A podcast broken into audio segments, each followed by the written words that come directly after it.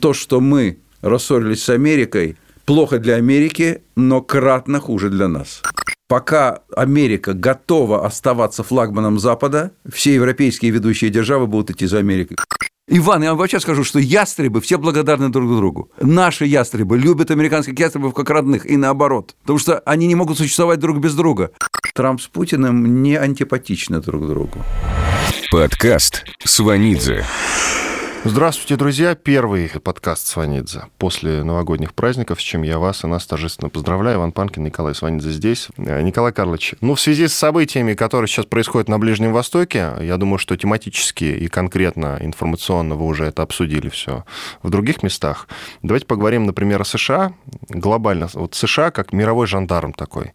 Вот есть же такой термин, что США – это такой мировой жандарм. Во-первых, как вы относитесь э, к этому термину? Насколько он справедлив по отношению отношению к американцам? Термин старый. Здравствуйте, во-первых, дорогие друзья. Вас тоже поздравляю со всеми прошедшими, наступившими и будущими. Вот, ну, действительно, поехали. Значит, термин старый. Первый жандарм – это была наша необъятная родина. Российская империя. После э, Прям побед... Российская империя? Российская империя. После победы над Наполеоном. При Александре Первом, победителе Наполеона, когда Россия стала самой влиятельной страной мира, не полумира, как Советский Союз э, после Второй мировой войны, когда он стал владыкой полумира и хозяином полумира, а Россия стала самой влиятельной страной мира, самой мощной страной мира э, и в военном отношении, и в политическом. И э, поскольку она была консервативна, крепостическая страна, самодержавная, и очень чутко ушки на макушке реагировала на все революционные изменения в Европе, а их было много тогда, в Италии, в Испании, ну, во Франции уже произошла революция, то чуть что наши там, значит, сразу влезали и давили. И поэтому благо было чем давить. Армия была, дай бог. Еще тогда. Прозвали нас жандармом Европы. В этом было и неприятие, в этом было и такое почтительное уважение. Значит, и мы оставались жандармом Европы лет, наверное, 20. Вот поэтому это словосочетание не новое. Жандарм Европы, жандарм мира. Я бы сказал, что вообще миру нужен жандарм. Так же, как стране нужна полиция. Можно ее любить, не любить, издеваться над ней, говорить, что она продажная, что она свирепая. Но без нее это было бы хуже. Вот в этом смысле и Россия была, э, Российская империя была, в общем, не лишняя, как жандарм Европы, по-своему. Какой-то порядок. Понимаете, вот Герцен критиковал Россию за, за полицейские порядки. А вот, скажем, а Белинский в 1847 году в своем знаменитом письме Гоголю, он говорил, в России нет не только гарантии там, свободы, личности и так далее, нет даже полицейского порядка, а есть, говорил он, только корпорации служебных воров и грабителей, писал Виссарион Григорьевич Белинский Николай Васильевич Гоголю в 1847 году. Вот полицейский порядок – это штука хорошая. Она хороша и в стране, хороша и в мире. Вот поэтому, вы знаете, вот всем тем, кто недоволен США, а их много, страна мало кого вызывает э, любовь и одобрение. Вообще э, большая, крупная, могучая, ведущая, с претензиями на мировое Э, на, на главное мировое влияние страна ни у кого любви не вызывает. Даже у своих союзников. Э, на уровне правительств может, а на уровне народов, средств массовой информации, интеллектуалов нет. Никому не нравятся Соединенные Штаты. Но представим себе мир без Соединенных Штатов. Вот нет страны под названием Соединенные Штаты. Нет, нет их на карте. Вот на месте Соединенных Штатов представим себе какой-нибудь там конгломерат мелких, мел, мелких каких-нибудь там государственных образований. И что лучше будет? Да я не уверен. Я уже не говорю о том, что будет гораздо скучнее, с кем мы будем все время собачиться, кому мы будем себя противопоставлять, с кем мы будем себя сравнивать, как людоедка Элочка с, с дочерью Вандербильта в классическом романе Ильфа и Петрова. Но и некому будет следить за порядком. Да, и некого будет критиковать за то, как он следит за порядком, некого, некого будет ругать. Но, тем не менее, есть вот такой вот, такая, не знаю, такой завуч в школе злобный, которого побаиваются, которого не любят, но которого слушаются. Там наш, предположим, там союзник Иран. Или там у нас там э, неплохие отношения с той же Северной Кореей или с кем-то еще, там, не знаю, с Венесуэлой, с кем угодно. Вот представьте себе, что эти режимы в отсутствии США отвязываются. Нам в первую очередь мало не покажется. Соединенные Штаты, этот полицейский, этот жандарм, он за океаном. Сейчас, конечно, это не так непроходимо, как это было в свое время. Потому что сейчас есть авиация, ракетные войска и так далее. Но все равно океан, океан, ой, далеко. А мы-то, мы часть континентального мира. Мы, мы разлеглись на двух, на, двух континентах, в Азии и Европе. Нам бы без этого жандарма было бы и скучно, и, вероятно, грустно. Поэтому готов присоединиться к любой критике в адрес США, особенно сегодняшнего, потому что я не люблю Трампа. Он хам и, и авантюрист, и не разбирается в международной политике, и лезет, не зная броду, куда угодно. Ему сейчас сильно повезло э, в истории с Ираном. Вышел сухим из воды, в общем-то. Не люблю его. И Штаты э, при Трампе мне мало симпатичны, но повторяю еще раз. Представим себе мир без Соединенных Штатов. Вот я, пожалуй, на этом сейчас поставлю точку пока временно. Давайте тогда в начало 90-х углубимся. Вы э, и глубже копнули в Российскую империю. В 90-е, когда вы пришли, в начало 90-х, когда вы пришли на телевидение, начали работать, какими тогда представлялись вам Соединенные Штаты Америки? Вы знаете, вы только не забывайте, что я американист по образованию. Не забываю, я поэтому с вами об этом и говорю. Я, я закончил исторический факультет МГУ э, по специальности «Новая и новейшая история Запада», а по узкой специальности Соединенные Штаты Америки. У меня был дипломная работа была по Вотергейтскому делу. Это когда Никсону объяв... Это когда не объявили Ник... импичмент, когда но Никсон, угроза нависла. Когда Никсон под угрозой импичмента ушел в отставку. Да-да. Да, в начале 70-х годов. Вот, поэтому я все-таки историю Соединенных Штатов представляю и представлял себе и реально, и ситуацию в Соединенных Штатах. Я, в общем, в этом плане все-таки не с дуба рухнувший человек, в том, что касается представления об этой стране. Меня всегда больше интересовала история России, и я, в конце концов, так сказать, став журналистом, и стал заниматься в большей степени историей своей страны и политикой своей страны. Но, тем не менее, тогда, в 90-е, я пришел из института, который непосредственно занимался США. Это Институт США и Канады Академии наук СССР, сейчас э, Академия наук Российской Федерации. Вот тогда я возглавлял академик Арбатов, очень близкий человек к верхам политическим, человек, который был советником Брежнева, Поэтому мое отношение к США э, отличалось от отношения к этой стране рядового обывателя, для которого США ассоциировал, с одной стороны, с холодной войной, с тем, что это наш главный конкурент э, в возможной горячей войне, э, а, а с другой стороны, что там джинсы, что там хорошие товары, которых нет у нас, и что хорошо бы поехать в США и купить там джинсы и вернуться обратно, потому что я английского языка не знаю. И хочу жить поэтому в своей стране но, в американских джинсах, и жевать американскую резинку, и слушать американский магнитофон. А отношение, в, если брать не меня, а брать, там, скажем, людей моего поколения и вот людей начала 90-х годов, отношение к Соединенным Штатам было добродушное, я бы так сказал. Потому что пропаганда времен Холодной войны достала, ей не верили, достала э, власть коммунистической партии к тому времени, не будем забывать этого, Вообще в конце 80-х, начале 90-х слово «коммунист», оно применительно современным реалиям, там, член КПСС, это навевало такую дремучую скуку и недоверие, потому что, ну, достали, довели страну до ручки, до нищеты, до развала Советского Союза. Это все ассоциировалось э, с коммунистической партией, с ее многолетней властью в стране. И поэтому не верили ей во всем, в том числе и в антиамериканской пропаганде. Поэтому, если они говорят плохо, значит хорошо. Если они хорошо, значит плохо. Если они говорят черное, значит белое. И зла никакого от Америки не видели. Мы не будем забывать, что мы с Америкой никогда не воевали ни разу в жизни. Вообще ни разу в жизни. За всю историю. Ну, только холодная, да. Холодная, да. Горячей никогда не было. Это тоже все принималось во внимание. И когда ушла вот эта пропаганда антиамериканская, лютая, ежедневная, которая была при Советском Союзе и есть сейчас, то сразу установилось нормальное такое добродушное любопытство по отношению, такое дружелюбное любопытство было по отношению к Соединенным Штатам. Вот я бы так э, назвал это настроение. Ну а как э, Соединенные Штаты вели себя тогда в период распада Советского Союза по, по отношению к России?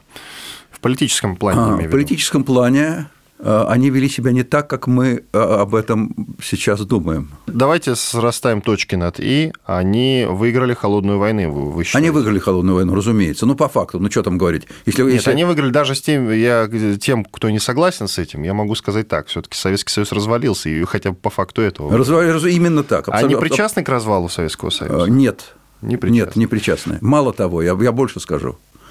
Они не хотели быть причастны к развалу Советского Союза. Они не хотели развала Советского Союза. И это вовсе не потому, что они такие добрые, так любили Советский Союз. Нет. Они хотели победы в холодной войне, они ее добились. Э, Советский Союз к концу 80-х годов лежал на брюхе в экономическом плане.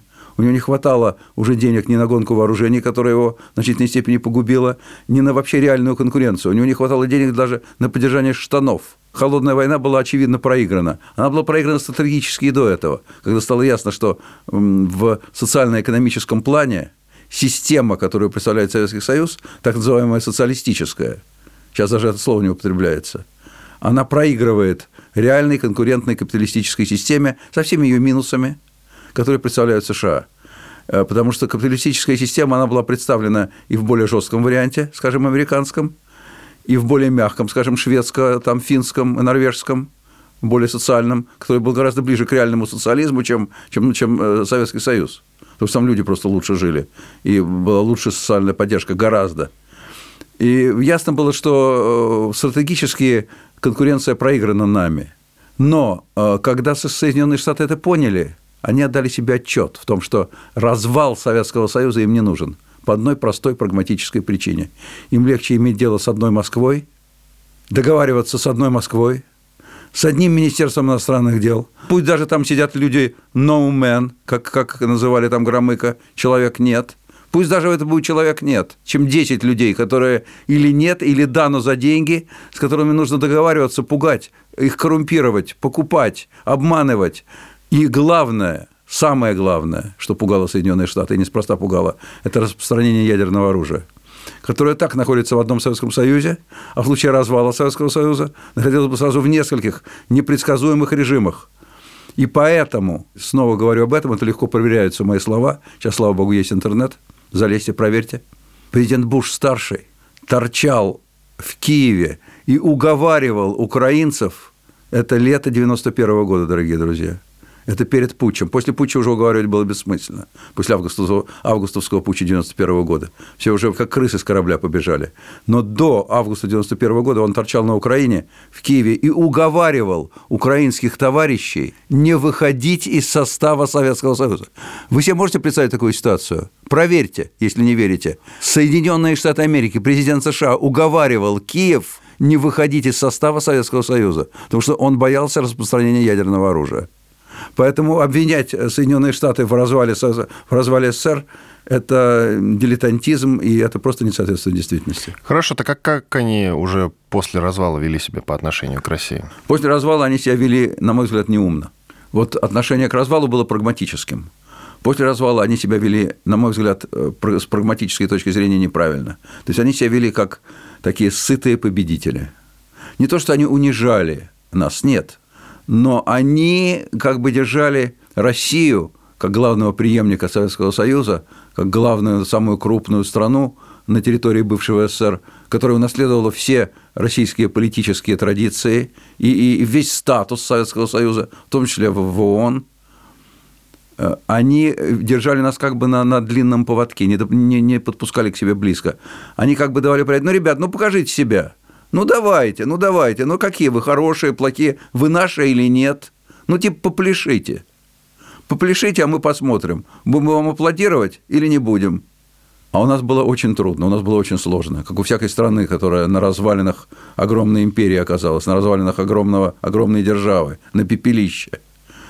Страшная экономическая ситуация, э, изменение э, политической системы, воспоминания после того, как немножко улучшилась ситуация экономическая, сразу вспомнили о развале Советского Союза.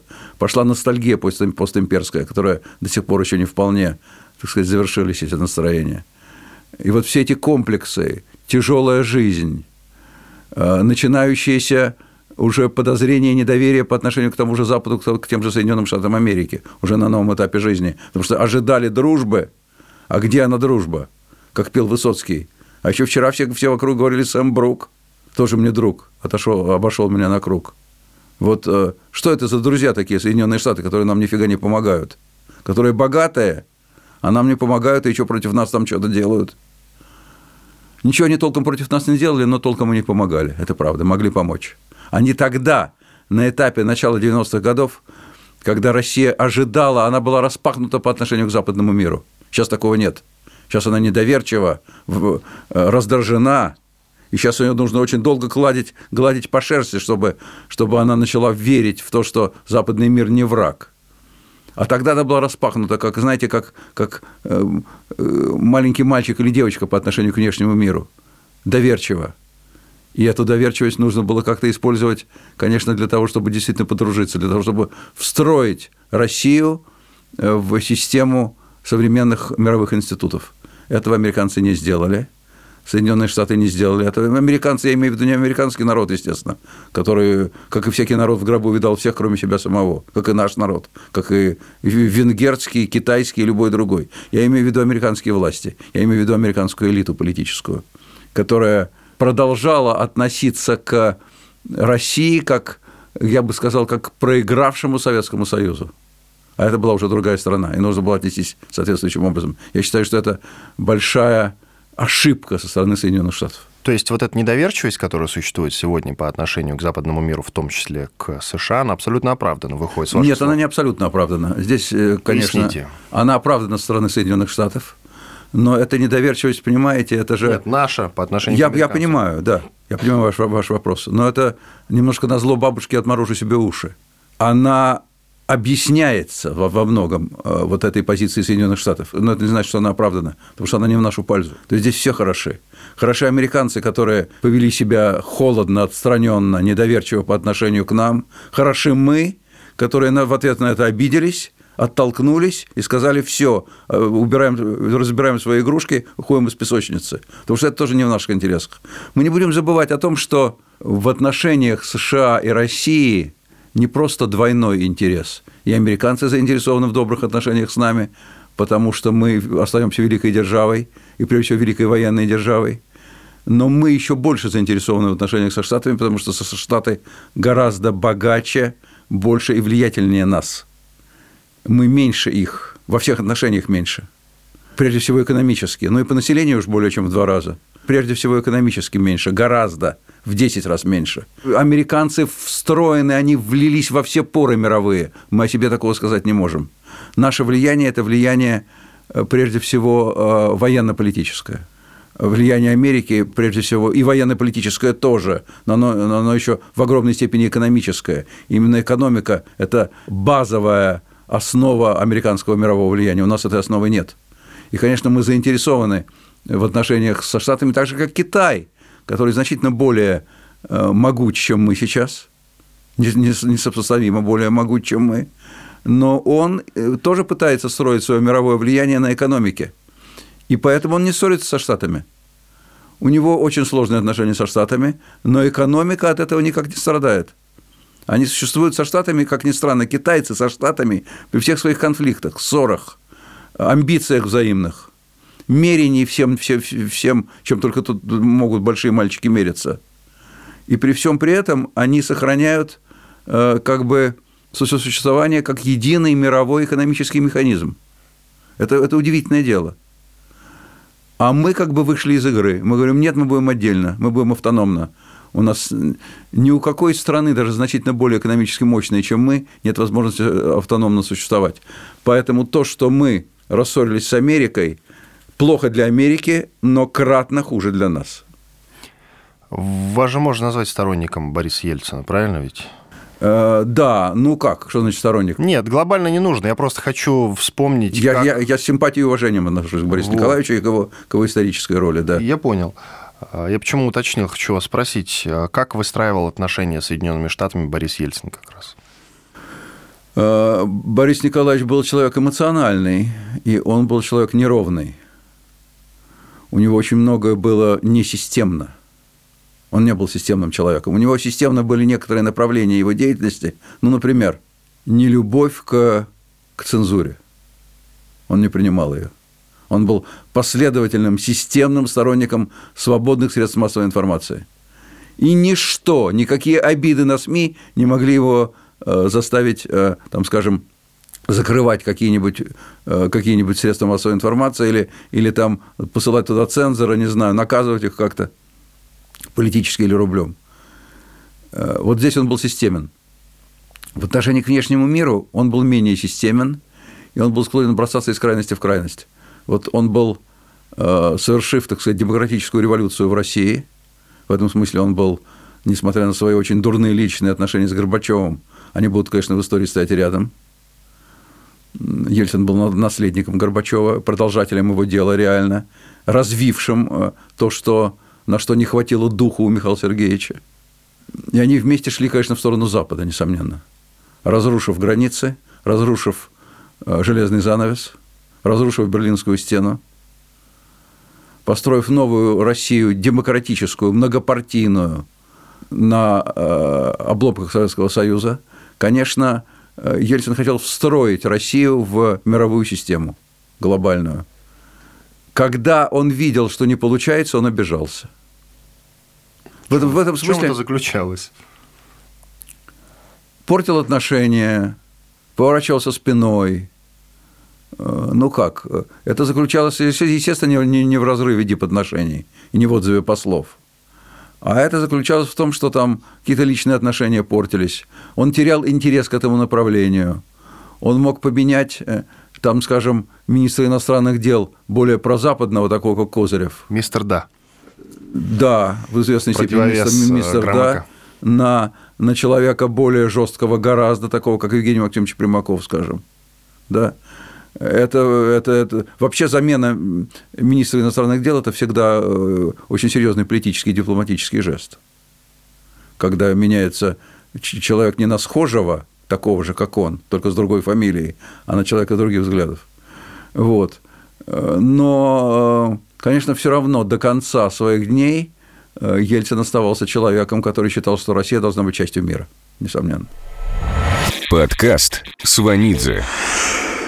Насколько я помню, Путин в начале нулевых тогда, э, он пытался налаживать отношения с Соединенными Штатами Америки. Правильно ли я сейчас рассуждаю? Да, на мой взгляд, да. Что и почему изменилось? Впоследствии я имею в виду. На мой взгляд, здесь тоже э, улица с двусторонним движением. Несомненно, э, Соединенные Штаты, так же, как и в начале 90-х, повели себя по отношению к путинской России, к новой России – как мне кажется, неправильно. Путин действительно готов был э, продолжить линию Ельцина, абсолютно был готов, молодой Путин, и встроить Россию в систему мировых институтов. Он не был принят. Его не приняли как своего. На него продолжали смотреть дистанцированно. Ну, покажи себя. Это с одной стороны. С другой стороны, сам Путин, поняв, что его не встречают с распростертыми объятиями, сразу развернулся на каблуках. Все то же самое, что я говорил э, о России 90-х годов, относится и к, к путинской позиции. Да, была неправильная реакция на нас со стороны Запада и со стороны, прежде всего, Соединенных Штатов, как, как западного флагмана. Запад очень разный. Но по отношению к России, э, конечно, все-таки идут в фарватере Соединенных Штатов Америки западные основные страны. Даже ведущие европейские западные державы смотрят на Штаты. Они могут так или иначе финтить, колдовать. У Макрона может быть одно, у Меркель другое, там у англичан третье. Но э, в конечном счете стратегически не нужно преувеличивать различия в их позициях. Э, пока э, Америка готова оставаться флагманом Запада, все европейские ведущие державы будут идти за Америкой, в том, что касается внешней политики. В всяком случае, в том, что касается политики в отношении России. И вот этот разворот на каблуках – который продемонстрировал Путин. Ах, вы не хотите, ах, вам не нравится, ну так получите тогда. Э, на мой взгляд, э, стратегически был стратегической ошибкой. Потому что, я повторяю здесь, если нас не хотят принимать сразу, это не значит, что мы должны поворачивать спиной, потому что на обиженных воду возят, как известно. И Россия, хочешь не хочешь, не может прилететь на Марс или на Луну. Россия все равно остается частью мира – и не самой мощной частью мира сейчас, и не ведущей частью мира. И существовать в автономном режиме экономически, социально мы не можем. Это в конечном счете ведет не к, не к обострению, не к повышению конкуренции, которую нам приятно было бы, так сказать, наблюдать. Мы конкурируем с западным миром. Мы не конкурируем с западным миром. Мы живем отдельно от западного мира. Чем дальше, тем больше – и э, эта отдельность проживания ведет к нашему отставанию от западного мира. Отдаем мы себе в этом отчет или нет. А в отличие от Советского Союза, когда советские люди не отдавали себе отчет в этом, потому что они просто не знали о том, как живет западный мир. Сейчас знаем, сейчас мир гораздо более прозрачен. Поэтому мы будем знать это, и чем дальше, тем больше будем по этому поводу комплексовать. Это плохо, это не нужно. Лишние комплексы нам не нужны, у нас их и так полно. Комплексов неполноценности, исторических, экономических, социальных, каких угодно. Зачем нам лишнее? Хочется радости и уверенности в себе. А мы такой автономным существованием этой радости и уверенности в себе не прибавляем. Поэтому я считаю, что это была ошибка Путина, которая, я повторяю, может быть оправдана там позицией США – но только отчасти. Это первое вот, э, объяснение позиции Путина, это позиция США, на которую он обиделся. Вторая часть, которая объясняет вот этот вот разворот Путина на каблуках, это сам Путин. А, я не исключаю, что если бы, ну, конечно, если бы нас встретили с распростертыми, э, а он даже в НАТО был готов вступать, как известно, Путин-то. Владимир Владимирович был готов вступать в НАТО. И в ничего. организацию, которая была создана, чтобы сдерживать Россию. Совершенно, чтобы сдерживать Советский Союз, чтобы сдерживать Советский Союз. Да, но после развала Советского Союза НАТО никуда не делось. После развала Советского Союза НАТО никуда не делось э, по одной простой причине. Вот она уже, НАТО уже готова была деться. Потому что НАТО – это организация, которая существует на деньги, как любая такая организация. Значит, деньги берутся откуда? Деньги берутся от стран участников. Да-да. И натовские генералы, и натовское руководство интернациональное, оно ходило, значит, с протянутой рукой, с шапкой, после развала Советского Союза и говорило, ребят, ну бабки-то, нам же нужны новые танки. А им говорили, против кого будете воевать, мужики? Советского Союза больше нет, ау! И натовские генералы затыкались и молчали в тряпку, потому что действительно они не могли сказать, против кого они собираются воевать. И тут возникла новая гордая, враждебная Россия, которая сказала, что, ребята, мы крутые, мы никого не боимся. Опаньки, сказали натовские генералы. Ну, теперь-то бабок дадите? Теперь дадим. И НАТО таким образом выжило. Если бы, я думаю, Россия вступила в НАТО, НАТО бы после этого и рухнуло к чертовой бабушке вместе с Россией, вместе с российским членством в нем, потому что воевать против кого НАТО? Против мирового терроризма НАТО не воюет. Северной Кореи, Ирана. Против Северной Кореи Ирана НАТО не воюет. Не нужно для этого НАТО. Поэтому НАТО бы просто прекратило свое существование за, за отсутствием поводов для такового. Но они, дол, они долго продержались. Но они держались Советский. Союз развалился в начале 90-х, э, и Путин, как угроза для западного мира, возник где-то в году 2003-2004. Да, совершенно верно. Но они... 10 лет они держались, держали, считай, держались, они на соп... держались они на соплях, прям скажем.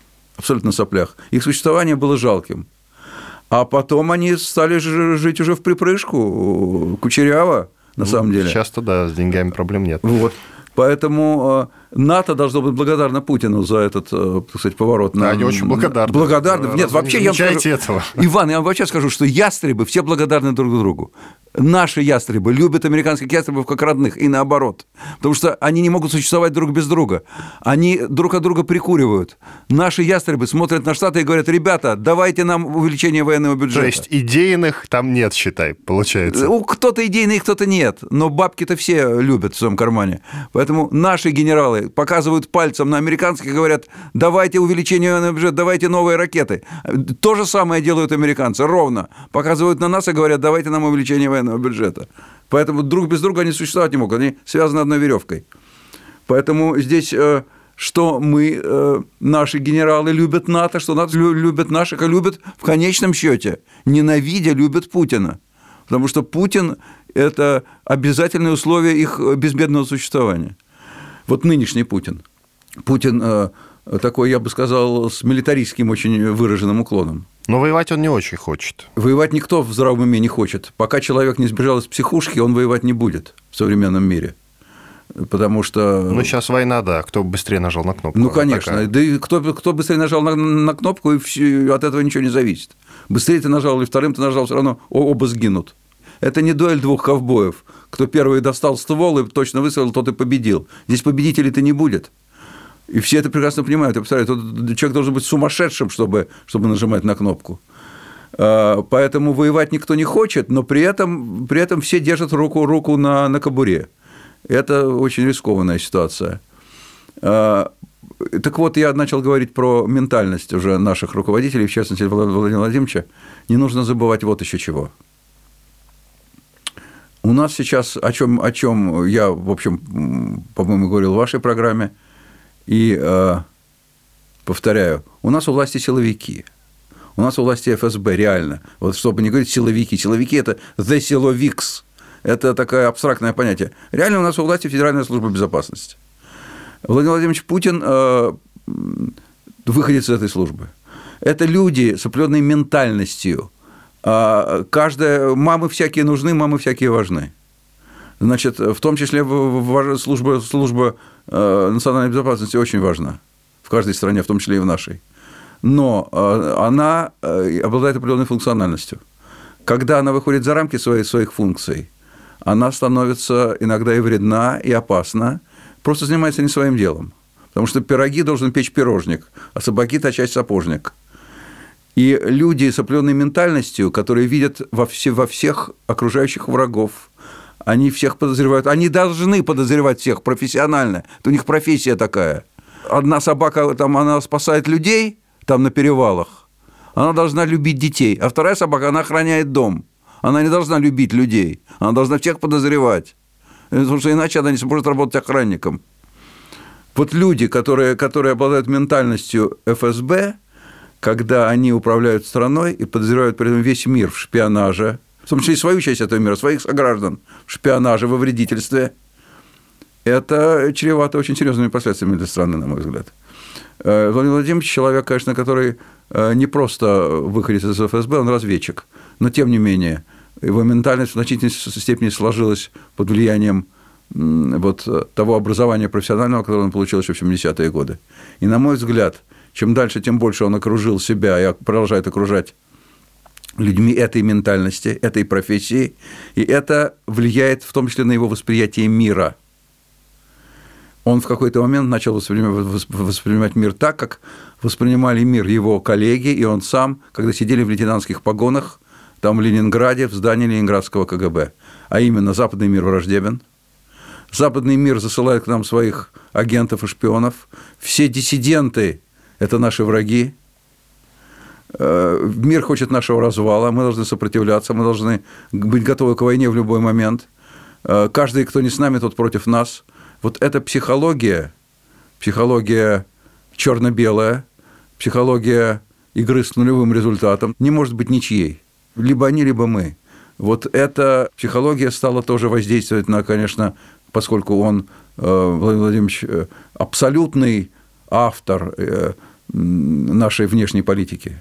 МИД играет техническую роль то это, конечно, стало воздействовать на, на всю на, на нашу международную политику и воздействовать, на мой взгляд, в конечном счете стратегически, стратегически неблагоприятно для нас.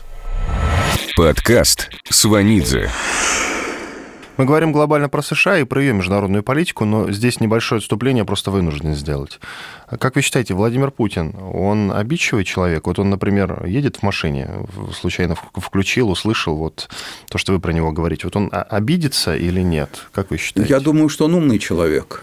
То есть он слушает это? Я не исключаю, что он слушает я, это. Но, нет, но, я имею в виду, слушая, анализирует или сразу обижается? Нет, нет, нет, я, я думаю, что он анализирует. Э, я думаю, что он анализирует, он знает мою позицию. Я ее высказываю, и когда мы встречаемся по линии Совета по правам человека, я, как правило, там выступаю достаточно откровенно. Я не, говорю, я не рассказываю ему про него, как сейчас, но я ему рассказываю про то, что я вижу в стране, и что то, что, то, что относится к правам человека. Поэтому он знает, что у меня позиция критическая. Я не думаю, что он обидится. Я думаю, что он, э, ну да, как обычно, Сванидзе в своем репертуаре. Вот так он может подумать. Это просто очень характеризует нашего президента. Это было небольшое отступление, идем дальше по США. А, изменилась ли как-то международная политика США, в том числе по отношению к России? Конечно, уже в десятые годы. Мы поговорили про 90-е, про, э, собственно, вот эти, э, то, что называется нулевыми, сейчас про десятые. В десятых годах было какое-то изменение или нет? А, да нет, я бы сказал, что усугубление было вообще по отношению к Знаете, ко всему дело, миру? Дело в том, что нельзя брать, э, когда мы берем эм, отношения с какой-то одной страной, в данном, в данном случае Соединенные Штаты, нельзя брать только позицию Соединенных Штатов по отношению к нам, но не брать нашу позицию по отношению к ним. Это всегда двусторонняя игра. Их отношение к нам стало хуже, но и наше отношение к ним стало хуже. Мы, заслу... здесь... мы заслужили это плохое отношение? А что они заслужили? Они заслужили? Это двусторонняя позиция. А почему американцы не хотят как-то пойти на мировую? Вы знаете, в человеческих отношениях есть такое понятие. Вот будь умней, подойди первый. Ну, вы знаете прекрасно. В политическом смысле это работает или нет? Почему американцы известном, не могут в, сделать? В, в, в известном смысле, хотя это и в человеческом не очень работает, мы с вами знаем. И в человеческом это очень плохо работает. Мало кто находит в себе достаточно мудрости, чтобы подойти первым. Мало кто. Так это со стороны, так хорошо это говорить. Подойди первым. Ну, пойди, подойди мало кто подходит. Э, в международной политике то же самое. Вот я себе не совсем представляю сейчас, чтобы мы или американцы подошли первыми. Это должна быть... Никто первый не подойдет. То есть какая-то ситуация должна сложиться, должна, да? Благоприятная. Должна сложиться ситуация многосторонняя, многоуровневая. Сейчас в какой-то мере есть для этого условия. Я скажу, какие? Личные. Э, американцы более системные, мы более личностные.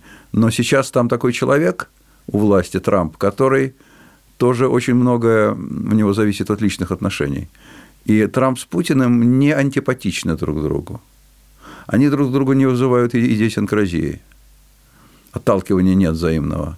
Не то, что они там друг друга влюблены, э, но они друг с другом могут разговаривать. Это дает какой-то шанс. А не нужно его преувеличивать, потому что у нас было очень часто – и в годы холодной войны, когда там, скажем, э, были неплохие личные отношения у нашего там, Леонида Ильича Брежнева, там, скажем, с Никсоном, а ну прок-то. Когда, когда, когда есть системная враждебность, личные отношения не помогут. Они могут сдержать на каком-то, э, на крайняк. Вот там, скажем, в какой-то момент Хрущев и Кеннеди поверили друг, друг другу, и это помогло избежать просто уничтожения всего земного шара, ядерной войны во время Карибского кризиса. То есть какой, в какой-то ситуации это важное, важное значение имеет. Но сейчас, конечно, у нас э, очень далеко зашедшая враждебность, и главное, что у нас не работают институты. Э, институты, которые должны, должны разговаривать. У нас не общаются друг с другом военные, не общаются друг с другом дипломаты, не общаются друг с другом эм, академические э, массивы. Обычно, скажем, у нас там интеллектуалы – специалисты по штатам у нас, специалисты по России у них, беседуют, общаются, встречаются, проводят какие-то круглые столы. Сейчас этого нет. У нас обрезанные отношения. И, конечно, даже такой, такой э, аккуратной, осторожной взаимной симпатии между Трампом и э, Путиным недостаточно для, для налаживания. Тем более, что каждый... Путин-то нет, у Путина развязаны руки в значительной степени, а у Трампа они связаны. Он боится продемонстрировать лишнюю симпатию к Путину, потому что его обвинят сразу в ангажированности. В предвыборной кампании не боялся, вспомним. В предвыборной нет, потом испугался, когда его стали обвинять. А, я когда говорю про вот эту ситуацию, которая должна возникнуть, сразу возникает параллель в 70-е годы, а, и там, собственно, в 70-е годы, все 70-е была разрядка в отношениях между Советским Союзом и Соединенными Штатами Америки, а в том числе потому, что мы вместе осваивали космос тогда, еще на фоне этого. Сейчас как бы тоже можно осваивать космос. Мы до сих пор не улетели на Марс, и его не освоили. тоже можно подружиться, чтобы как-то вместе строить те космические корабли, которые Недостаточно, долетят. к сожалению, повод для того, чтобы дружить. Ну, и даже не дружить, а общаться.